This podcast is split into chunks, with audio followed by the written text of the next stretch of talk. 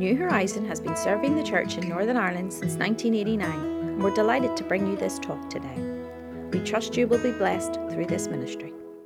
Good morning, everybody. Very glad to be here. Um, I am a little worried about something, though. I'm going to share this with you to get it out of the way. Um, you may have noticed that of the three main stage speakers, I am the only one who is not a bishop. Um, just a humble Presbyterian minister, I'm afraid. Um, now, for myself, I'm quite relaxed about that. And by the way, there's something you don't see very often relaxed and Presbyterian in the same sentence, more or less. so I'm, I'm quite relaxed about it, but I'm worried that some of you high church folks may not be so relaxed about this. Um, so I want to tell you something that will, will help you. Um, some of you gardeners may know this uh, plant. Um, in England, this plant is known as bishop's weed. Um, we have the same plant in Scotland, but we know it by a different name. We know it as creeping elder. Um, so th- there's the piece of help for you this morning. If you're worried that I'm not a bishop, just think of me as a creeping elder, and, and you'll reduce the gap uh, between myself and my Episcopal colleagues to acceptable proportions. Uh, with that extremely important matter out of the way, uh, let us turn now to the Word of God, and we're going to read uh, together from uh, part of Genesis and then from John's Gospel. So, Genesis 1, verses 1 to 10. In the beginning, God created the heavens and the earth. Now, the earth was formless and empty, darkness was over the surface of the deep, and the Spirit of God was hovering over the waters. And God said, Let there be light. And there was light. God saw that the light was good, and he separated the light from the darkness. God called the light day, and the darkness he called night. And there was evening, and there was morning, the first day. And God said, Let there be an expanse between the waters to separate water from water. So God made the expanse and separated the water under the expanse from the water above it. And it was so. God called the expanse sky, and there was evening, and there was morning the second day. And God said, Let the water under the sky be gathered to one place, and let dry ground appear. And it was so. And God called the dry ground land, and the gathered waters he called seas. And God saw that it was good. and then moving on a little bit, verse 26. Then God said, Let us make man in our image, in our likeness, and let them rule over the fish of the sea and the birds of the air, over the livestock, over all the earth, and over all the creatures that move along the ground. So God created man in his own image. In the image of God, he created him. Male and female, he created them. God blessed them and said to them, Be fruitful and increase in number, fill the earth and subdue it Rule over the fish of the sea and the birds of the air and over every living creature that moves along the ground. And then just a few verses, very famous verses from John chapter 3. No one has ever gone into heaven except the one who came from heaven, the Son of Man. Just as Moses lifted up the snake in the desert, so the Son of Man must be lifted up, that everyone who believes in him may have eternal life. For God so loved the world that he gave his one and only Son, that whoever believes in him shall not perish but have eternal life. For God did not send his Son into the world to condemn the world, but to save the world through him. Amen. May God bless us as we consider these words and these important ideas. God so loved the world. Very famous and well known words, I'm sure. A wonderful truth. And we're going to be thinking about this truth in some depth in the course of our mornings this week. But my question today is when did God begin to love the world. God so loved the world that he gave his one and only Son. Fantastic news. But when did God the Father begin to love the world? Was it only when God the Son came among us? And were human beings only capable of believing in the Father after God the Spirit came in power at Pentecost? When did God begin to care about eternal life? And when did he begin to save the perishing? Every so often, I meet people who tell me that they are New Testament Christians.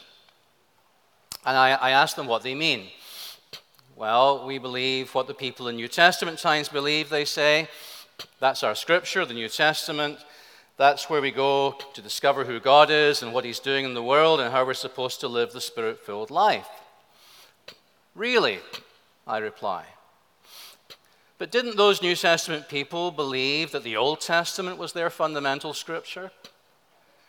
Didn't they believe that it's fundamentally to the Old Testament that Christian believers should go in order to discover who God is and what He's doing in the world and how we should live? Didn't those New Testament people believe that Jesus Himself had given them the Old Testament as their scripture?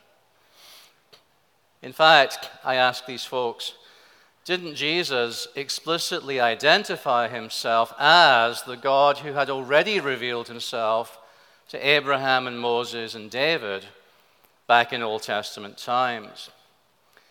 And these questions often come as a surprise to the folks I'm talking to. It is as if I were speaking Martian. Such is the state of Christian faith in various parts of the worldwide church today. A church in which our Old Testament scriptures are marginalized at best, at the very worst, completely ignored. A church in which the story of God's dealings with the Old Testament people of God is routinely assumed to have little or nothing to do with God's dealings with the New Testament people of God. A church in which, if truth be told, people find it difficult to connect the God who is revealed in the Old Testament with the God who is revealed in the New. The God of the Old Testament is a God of anger and judgment, I hear people say. The God of the New Testament is a God of love and mercy. Uh, the Old Testament is a book of law, they say. And in the New Testament, it's all about grace. Uh, and so it goes on. And in this discourse, the connection between Jesus himself and God often gets broken or at least seriously damaged. In people's minds, it seems to me oftentimes there's God over here and there's Jesus over here, and God has always been involved in the world and working in the world, but Jesus only starts doing things much later. And Jesus is quite different in character from God. He's quite nice, but God the Father is quite angry. And then there's the Holy Spirit, and nobody really knows what to do with the Holy Spirit. Well, I know you Pentecostals do. Presbyterians don't typically know what to do with the Holy Spirit at all. Uh, the Holy Spirit in, in this scenario, if you talk to folks, really only shows up really late in the story at Pentecost. And nobody quite knows what the Holy Spirit was doing before that it sometimes seems to me that in, in many folks' theology, the Holy Spirit plays a function very similar to the enthusiastic young bench player in a basketball game. You know, the game's going on, it's getting closer to the final buzzer, and the kid on the bench is getting more and more agitated. Put me in, coach, put me in. I can bring new energy to this performance. I can even help you with your communication issues. No, says the coach, sit down. We're going to continue with the starters, but you'll get to play for the last five minutes.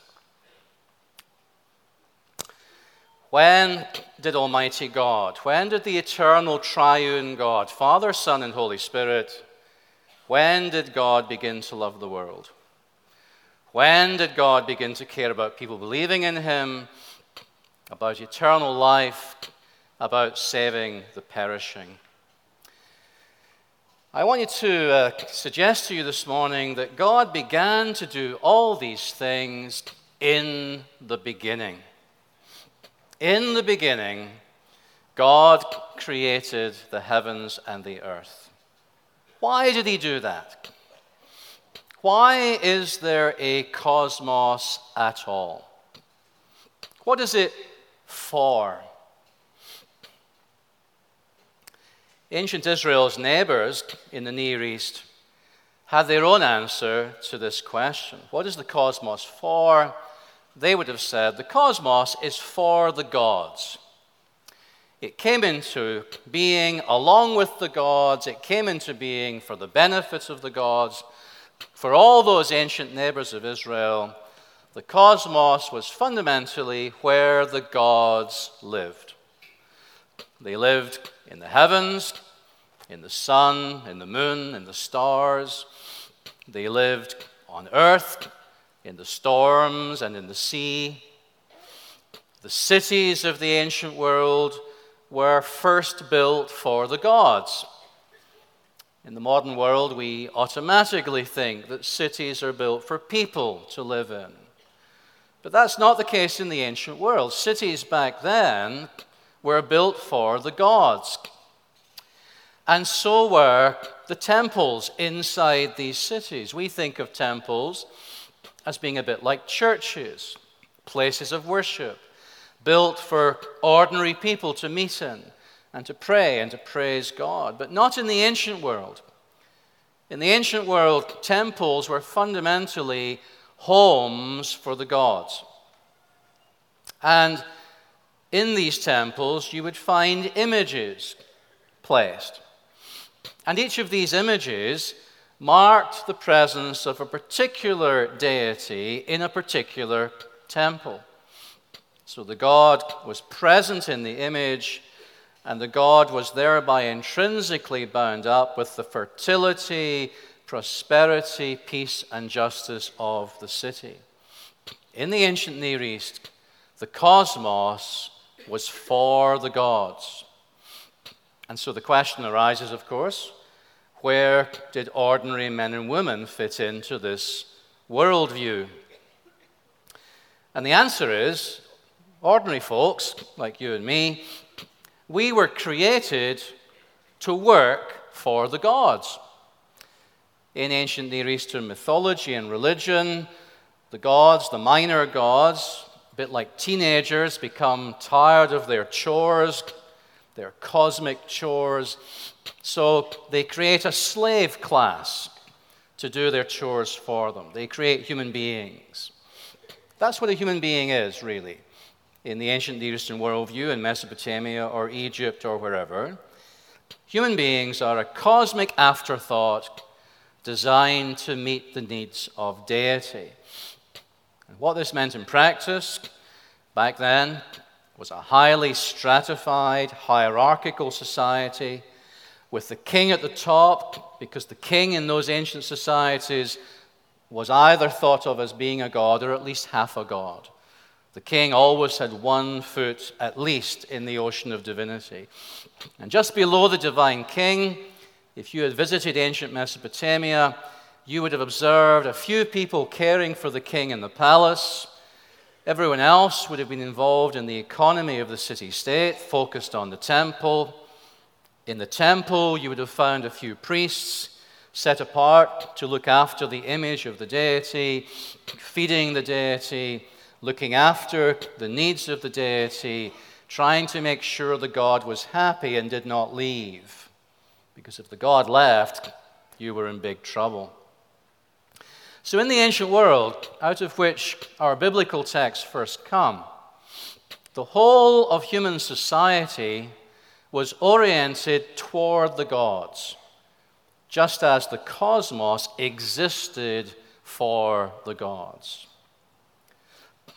But in the book of Genesis, we get a very, very different picture. There's no idea in the book of Genesis that the cosmos is created in order to meet God's needs.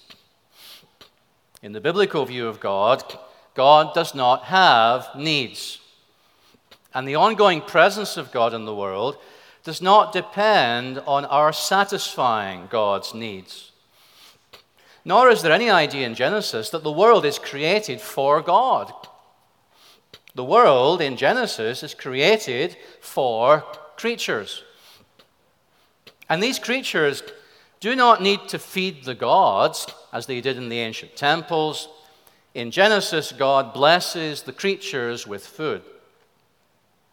And no creature in Genesis is created as a slave of the gods. This includes human beings.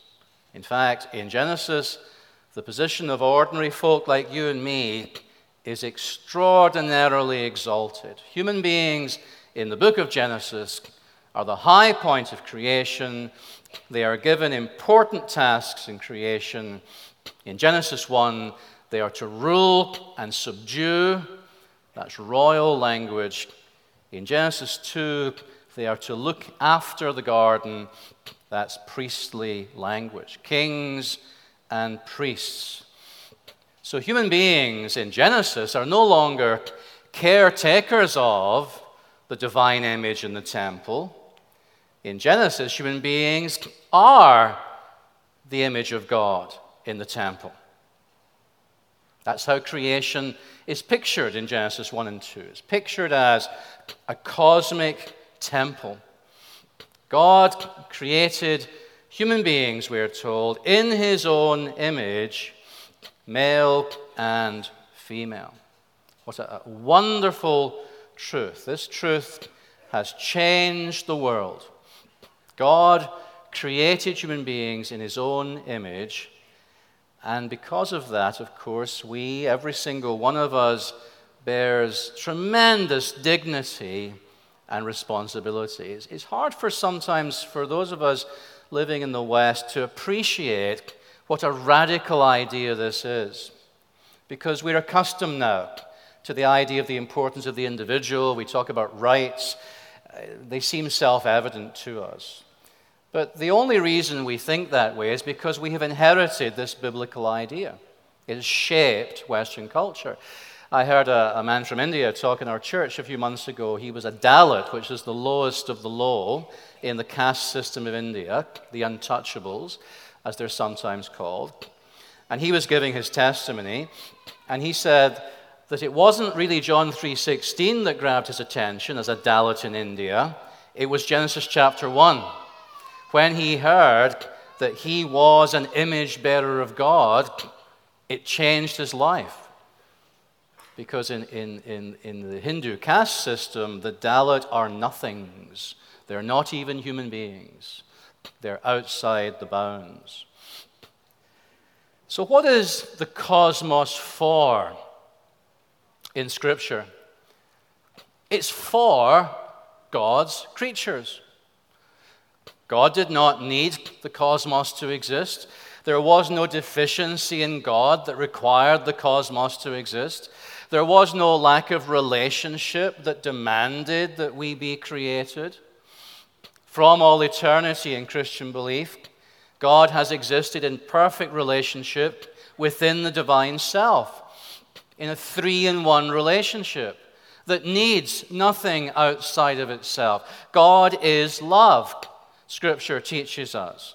God does not need any lovers, but simply out of love, simply out of generosity, simply out of a deep desire to bless, out of a full and overflowing heart, and so that other persons can be drawn into the divine life to enjoy what is already true of God. Simply for those reasons, in the beginning, God created the heavens and the earth. The cosmos was created out of love. It was birthed in love by a God that the Apostle Paul will later tell us, by a God who is for us. Romans chapter 8. Right from the beginning, love lies at the heart of the whole enterprise. God so loved the world right from the beginning, and that's why anything exists at all.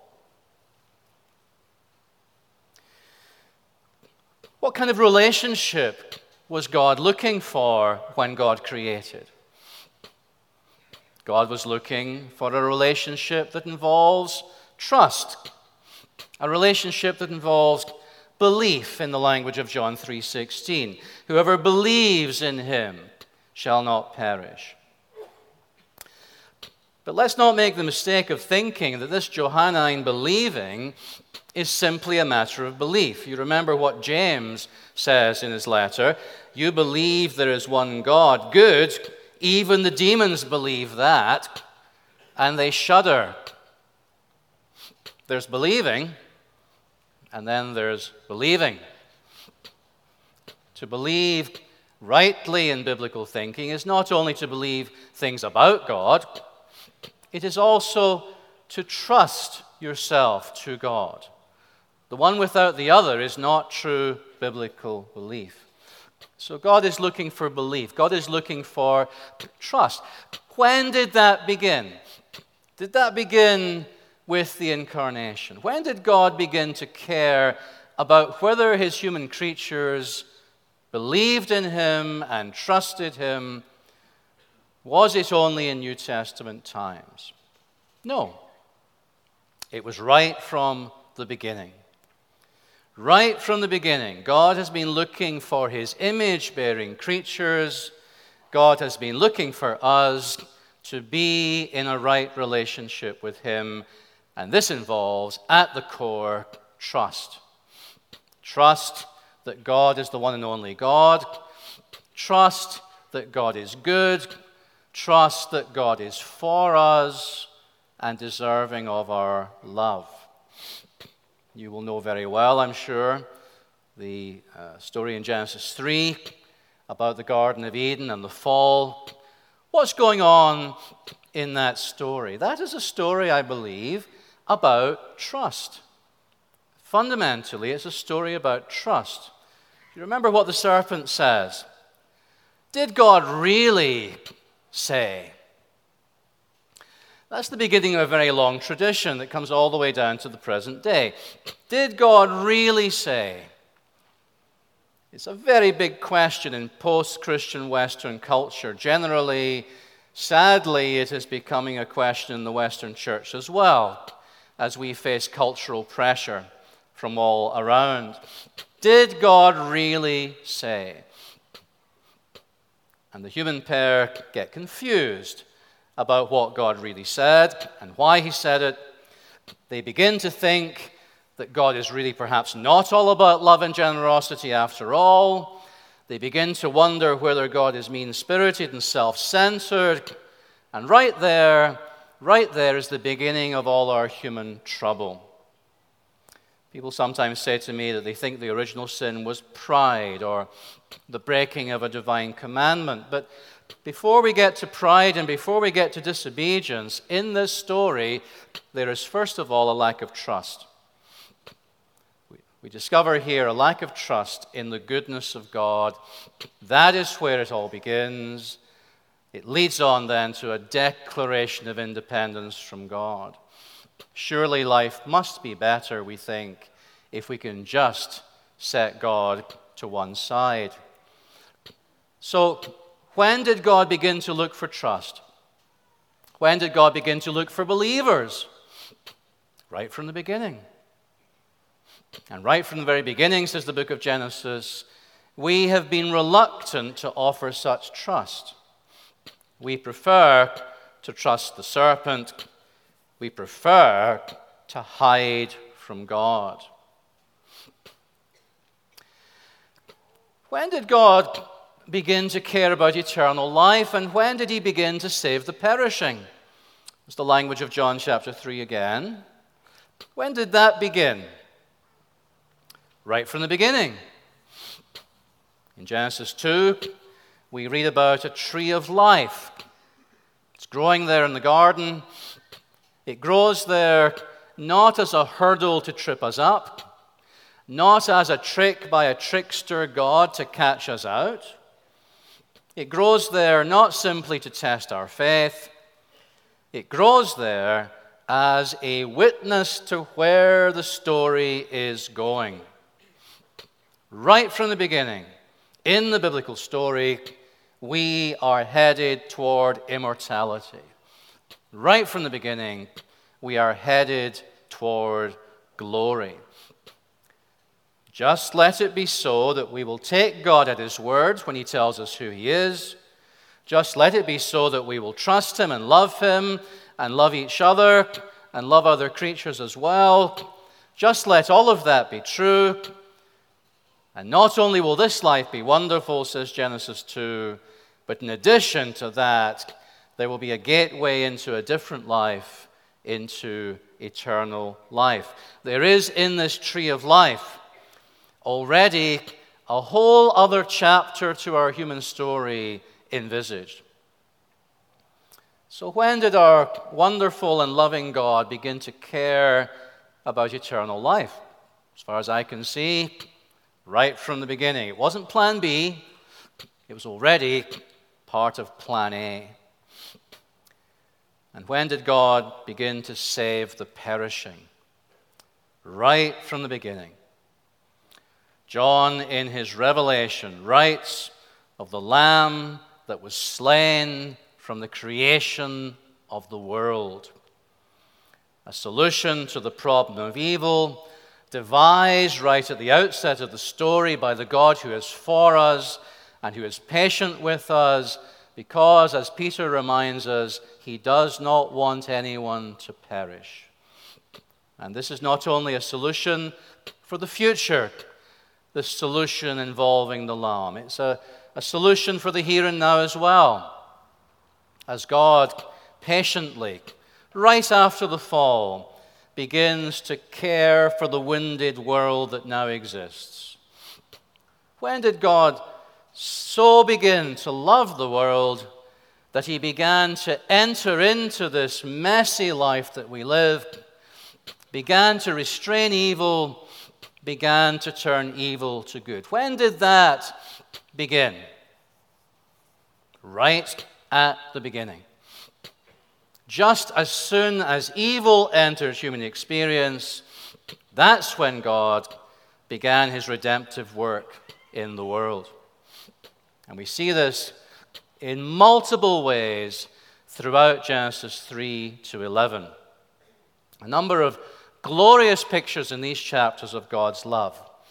A God who does not give up on calling his human creatures toward that same goodness that he displays, but a God who does not coerce the goodness he commands. A God who is holy still, but finds ways of continuing to work for good in a world compromised by evil. A God who does not reject the world, does not step back from the world, is not aloof from the world just because it is fallen. But in Genesis, a God who takes the world as he finds it and actively works within it to turn the evil toward the good. So let me give you a few examples. Consider the problem of human nakedness in Genesis 3. The fruit of the tree has been consumed. The man and the woman, created to be naked and not ashamed, find themselves now to be ashamed. And you remember they cover up with fig leaves. Absolutely useless materials for making clothes. Uh, try it sometime. It won't go well, I guarantee it. Humanity has made a huge mistake in committing the sin, and now they make a huge mess of the cover up. And what happens next? God steps in. The God of love steps in and provides them with proper clothing made of animal skins. Clothing is necessary in this fallen world. We need it. Now that darkness has descended upon us, we need it to cope with God. We need it to cope with each other. We need it to cope with ourselves. And God says, So be it. But if there's going to be clothing, at least it will be proper clothing. And in a beautifully intimate picture in Genesis, God steps in and makes it so. He takes the world as he finds it and he leaves it better than he found it. And this is who God is in our biblical story right from the beginning. This is not an all or nothing God. This is a God of grace and love and mercy who gently turns the bad always toward the good. Consider Genesis chapter 4, the story that follows on from the story of the garden. In Genesis chapter 4, some of you will remember there is a famous murder. Cain murders Abel. And as we read the remainder of Genesis, we discover that society would have been perfectly justified in putting the murderer to death. Only a life can compensate for a life, Genesis 9 tells us. A life for a life. But in Genesis 4, Adam does not put Cain to death, and God does not put Cain to death. God sends Cain instead into exile. God does not do what God would be justified in doing. Who among us could stand if God acted in the world in the basis of what he was justified in doing? I could not stand, could you? Cain could not have stood. But in Genesis 4, even Cain the murderer lives on. And that is not the end of it. Cain refused to keep his brother Abel. Am I my brother's keeper? He said. He deliberately and defiantly refuses to look after Abel, but God in Genesis 4 promises to look after Cain. Cain is worried that as he wanders, he'll be vulnerable to attack from strangers, and God says, I will put my mark on you, uh, and I will protect you from that fate. If somebody murders you, I will step in, says God, and be your blood avenger. God gives to Cain what Cain would not give to Abel. He spares Cain's life, and he goes on to offer Cain precisely the protection that Cain had not offered his brother. It's an unbelievable story. It's an amazing story. God is not an all or nothing God. With God, it is not simply a matter of the kingdom of God right now, all holiness, righteousness, and peace and justice, and on the other side, the destruction of the wicked. The living God is not the God of the binary. This is not the God of the dichotomy. This is not the God of the great either or. That's not the way he deals with the world now, anyway. The living God, who's revealed in Genesis chapter 4, is the God who is in pursuit of good in the midst of evil, and even the murderer Cain gets pursued for good. He's a nasty piece of work, Cain, but he gets pursued for good. And indeed, Cain's line goes on to achieve very significant things culturally God blesses Cain's line, even though Cain's descendants are a really bad bunch as well. And then consider the story of the great flood. We're told that God sends this flood upon the earth because of the great evil in the world. Everything has become corrupt. And so the flood comes and then it goes away again. And perhaps, as readers of the Bible, we expect that the flood waters, once they are gone, will reveal a world now cleansed of evil. There will be no evil left in the world. Perhaps we expect that after the flood, the kingdom of God will once again be established. But if you know the story, you know that that's not what happens. What we actually find after the flood is that nothing has changed in the human heart. Every inclination of the human heart is evil from childhood, says Genesis chapter 8, which is more or less what was said before the flood. Every inclination of the human heart was only evil all the time. It's very disappointing. Things are just as bad as they were before. So, what do you think happens next? If you've seen uh, the recent Noah movie, you will know that this question is the question explored at the end of that movie. You may remember in the movie that Noah is convinced that the human heart, being so irredeemably evil, that human beings must now come to an end. Human life must be extinguished, he says. Evil is endemic to the human heart. Nothing can change that deadly reality. And so in the movie, he sets out to murder his grandchildren to finish humanity off. But in our biblical story, thank God, God is not like that. Not in the least. God does not give up on human beings just because our hearts are evil. What happens in the flood story is really quite astonishing. It's even more astonishing that what happens in the Cain story. Genesis chapter 8, verse 21, God promises that he will never again curse the ground because of humans. He will never again destroy all living creatures. As long as the earth endures, seed time and harvest, cold and heat, summer and winter, day and night will never cease. Genesis 8, verse 22. It's a very remarkable thing. Even after the great flood has almost brought creation to an end, human beings are not going to change their approach to God and each other. So, what happens? God announces a change in his own approach to human beings. It's a very remarkable thing. God adjusts himself to the reality of things. And, and he says, even though human beings are still wicked, I will never again respond to this wickedness by turning the world back into watery chaos. The ordered world will endure. It will endure so that God's creatures may flourish, even though human beings are wicked. Amazing grace. Amazing love.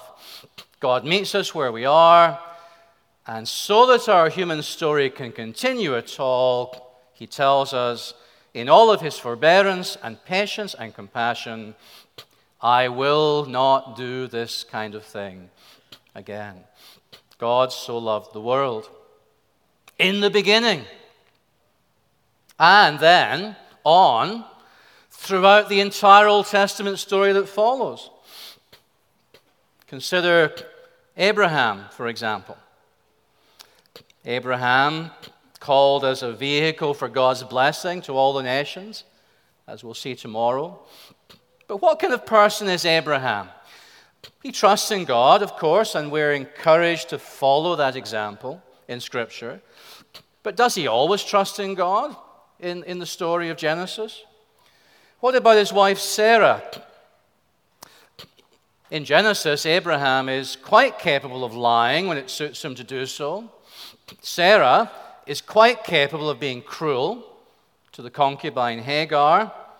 Both of them are portrayed as failing to trust God for the son that's to come. They take matters into their own hands, you remember, by using a slave to get a son. So, this is not an ideal society, but God works with this society. And in the course of the Abraham story, we learn to our amazement that God would have gone on working even with Sodom and Gomorrah if only a few righteous people had been found. Very wicked societies was God anxious to judge Sodom and Gomorrah? Not at all. If only a few righteous had been found, we read, God would have spared even those terribly corrupt societies. Then we move on to Jacob and Leah and Rachel, a very, very flawed group of people. Brother deceives brother. Esau, the hairy man, is un- outdone by Jacob, the smooth man. He's a smooth operator. It's a deceitful society, deeply corrupted by favoritism. Rebecca refers to Jacob as her son, Isaac to Esau as his son. Jacob, we're told, loved Rachel more than Leah. Well, it's not going to end well, is it? It's not going to end well, and it doesn't. An unhealthy, competitive society, a society that brings death to its members. Rachel dies in the process of this childbearing contest, as it were, with, with Leah. In particular, think of Jacob. Jacob is the original despicable me on a long journey of discovery, leading through Bethel, where he first encounters God, even though he hasn't a clue what's going on. His journey leads to Haran, where the cheater Jacob meets his match in his cheating uncle Laban. It then leads back to a stream called the Yabok, where Jacob wrestles with God, receives a new name, is reconciled with Esau. God brings good out of evil. A lot of good out of a lot of evil. And what about Jacob's children? Do you think they learned anything from this? A terrible bunch of kids. Joseph, the favorite of his father, a teller of tales about his brothers, provoking his brother's hatred, ending up as a slave in Egypt. In Egypt, a mixed set of achievements. He resists temptation with Potiphar's wife, which is good, but he oppresses the Egyptians when he has the power to do so, which is not so good. And what about his brothers? A murderous crew bent on revenge. Judah persuades them not to murder Joseph, but only because there's no money to be made. Reuben comes out best, but even Reuben does not directly confront his brothers about their wickedness, and he joins in the lie to Jacob later about what happened. An absolutely horrendously horrible family. And yet, God is at work in the midst of this family. And toward the end of the book of Genesis, Joseph acknowledges that even in his brother's terrible crime against him, God was nudging the world toward the good. You intended to harm me, he tells them. He's nothing if not blunt. You intended to harm me, but God intended it for good to accomplish what is now being done the saving of many lives. It's really, it's really the epitaph to the whole book of Genesis. It's what the whole book is about, actually. And we could go on a, a long time with this. Time does not allow me, really, to go on much further. If it did, we could speak at great length about the Exodus the Israelites toiling under the Egyptian Pharaoh. Are these people different from their ancestors? Are they any more inclined to follow God's ways? Well, no. It's not because of their righteousness that God delivers them from Egypt. He rescues them from Egypt out of his great love and mercy. And it would be nice to think that afterwards, out of gratitude, these people were different. But you may remember that as they are gathered at Mount Sinai to receive the kingdom guidelines that are to shape their lives, at the very moment when Moses is at the top of the mountain receiving the commandments, the people are at the bottom of the mountain getting Aaron to build them golden calves. You remember a golden calf? They are a stiff necked people as they are described. But God continues with them.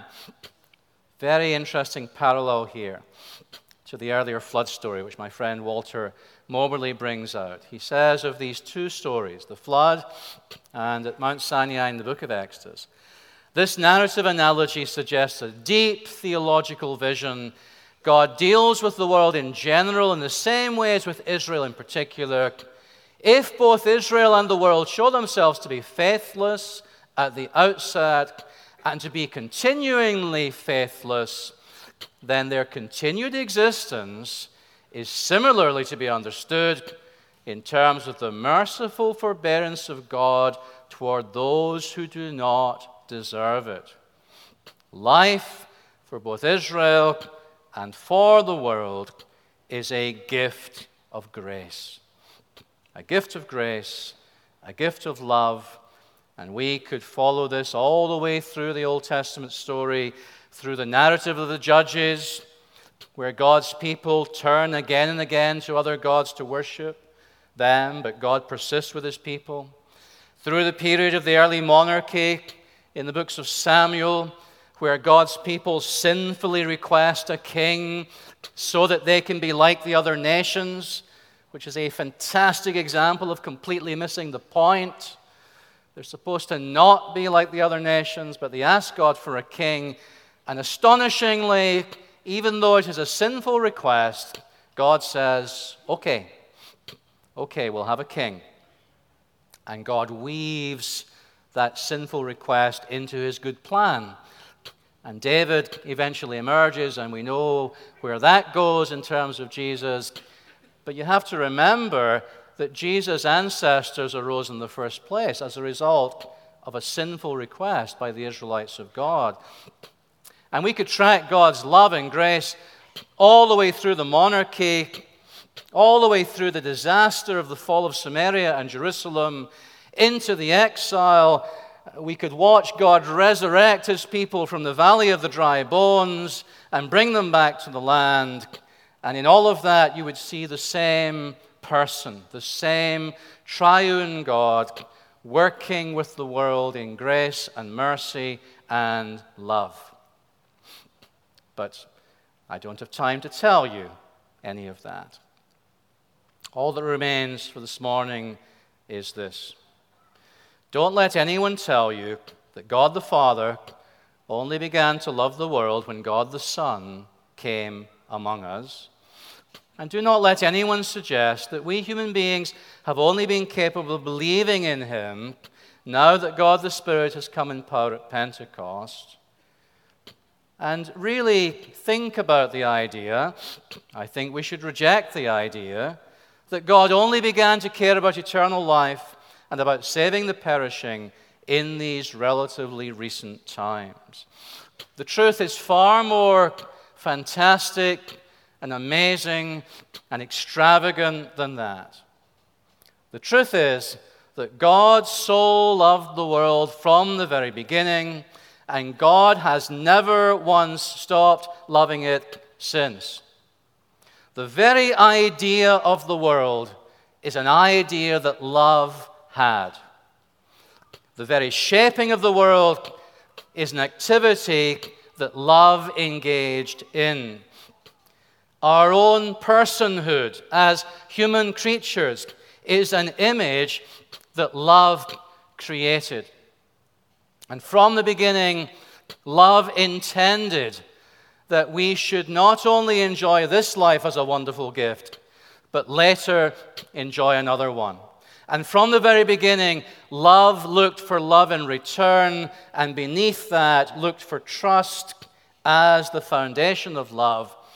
And almost from the very beginning, when things began to go wrong, love has sought us out, and love has pursued us, and love has even opened itself up to receive our appallingly bad ideas, our appallingly bad motivations and our extremely appallingly bad actions, God has opened himself up to receive these things and to weave even those things into a wonderfully good plan for the cosmos, always turning evil to good wherever it is found. You intended to harm me, says Joseph, but God intended it for good. God is love says John in his first letter to the churches. And that's just the truth of the matter. God is love. It has always been so. It will always be so. And there's not a moment goes by where we should not praise God for this reality. Amen. Thank you for listening to this talk. If you would like to know more about New Horizon, please visit our website at newhorizon.org.uk.